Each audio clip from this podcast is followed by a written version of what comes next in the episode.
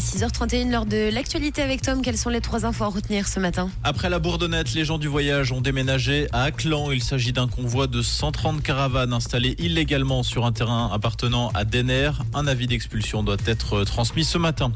La santé des Suisses s'est dégradée depuis la pandémie de Covid-19. Une étude révèle que 34% des Suisses se disent aujourd'hui mal ou malades. Cette proportion n'était que de 22% en mars 2020.